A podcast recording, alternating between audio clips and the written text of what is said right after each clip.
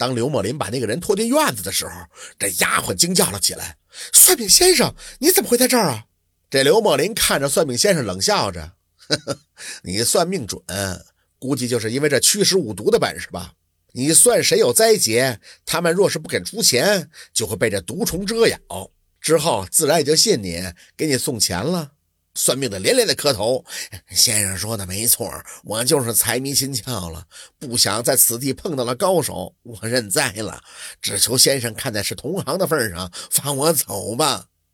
刘墨林摇摇头，我只是看的杂书多了，又喜欢琢磨这些东西，跟你可不是同行。算命的就说：“哎呀，你就别谦虚了，我昨天上街都听人说了，你号称是五毒秀才。”刘墨林一愣，哈哈的大笑着问：“哈哈。”可是这张家已经给过你钱了，你为啥还要放五毒害张树呢？算命的转了转眼珠就说：“哎，他们给的钱太少了，我想来吓唬吓唬张树，跟他们家要更多的钱。”刘墨林笑了笑，呵呵呵，听来倒也合理。不过你放毒物的架势可不是吓唬吓唬，要是我不在，张树都死好几回了，这个你怎么解释呢？算命的支支吾吾，眼睛不停地往门口瞟。刘墨林懒洋洋的就说。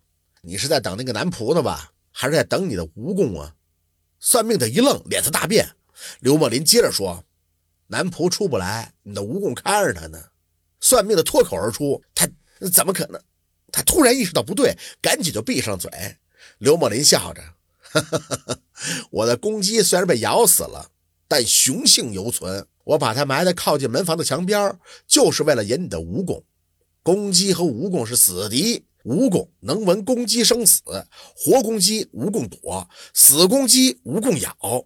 这蜈蚣一进院就能闻到土里的公鸡，肯定都去咬公鸡了。我埋公鸡的时候，从它身上拔了一根毛，在天黑的时候撒在了房门口了。现在蜈蚣都在那儿呢，你让那男仆怎么出门呢？算命的是长叹一声：“哎呀，你怎么知道的？男仆和我是一伙的？”刘墨林摇摇头就说：“嗯。”我一开始不确定，所以呢，我只是让他暂时出不了门。听你这么一说，我倒是能确定了。我原来就一直奇怪，为啥毒虫只奔着张树去？要说我屋里有公鸡，那不来也正常。为啥丫鬟跟那男仆都没事呢？我原来以为啊，你在张府是给张树下了药了，但是在我给他洗了雄黄枣、喝了雄黄酒以后，仍然不行。我就怀疑药不是之前下的，而是每天都在下。张树吃的东西，我们都在吃，肯定没问题。但是那治病的药是男仆熬好了送过来的。我虽然不知道药里是什么，但推测也应该是有招毒虫的东西，自然也就怀疑着男仆和你是一伙的了。不过我只是奇怪呀，你要杀张树，有的是机会，为什么费这么大的劲儿，非要用毒虫呢？这算命的低头不语，任凭刘墨林怎么问也不说话了。刘墨林见他这样，只好就把他送进了县衙。这知县听完了诉状，就问那算命的：“刻画说呀？”那算命的供认不讳，说自己用毒虫害人，讹诈钱财。因为张家给的钱少了，因此跟踪至此，想要吓唬张树，让他们家里边再找自己给更多的钱。那个男仆也承认是算命的买通了他，让他在药里边加药，但算命的保证那不是毒药，还当场吃了一副，自己才敢放的。除此之外，他一概不知。知县一见人证物证俱在，也就结了案了，判算命的坐牢三年，男仆重打三十大板。这刘墨林临走的时候，那算命的突然就说话了：“刘先生，我有一事不明，现在我要坐牢了，还望赐教。”刘墨林微微的一笑：“哼，你是想问我怎么用黄鼠狼杀了你的毒蛇，对吗？”算命的点点头：“我行走江湖多年，驱使五毒从未失手。”尤其是毒蛇，天敌很少。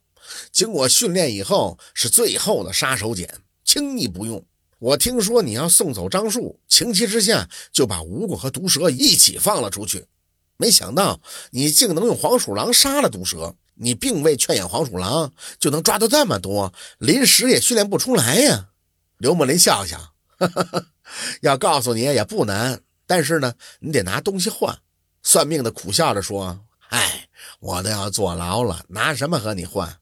刘墨林说：“你驱使五毒之术的确高明，我想学一样，不都学？你告诉我怎么驱使蜈蚣就行了。”算命的就说：“那以意换意呀。行，等到算命的说出驱使蜈蚣的招数以后，刘猛林点点头就说：“我当时说要送走张树，是故意说那么大声的。其实啊，是说给这男仆听的。他呢，肯定会告诉你。我估摸着你下一步就该放蛇了。短时间内，我的确驯跑黄鼠狼。”但你用来杀我公鸡的那只黄鼠狼却不普通啊，那是后山一带的母黄鼠狼。你为了对付我的公鸡，临时上山抓黄鼠狼，却无意中抓了它。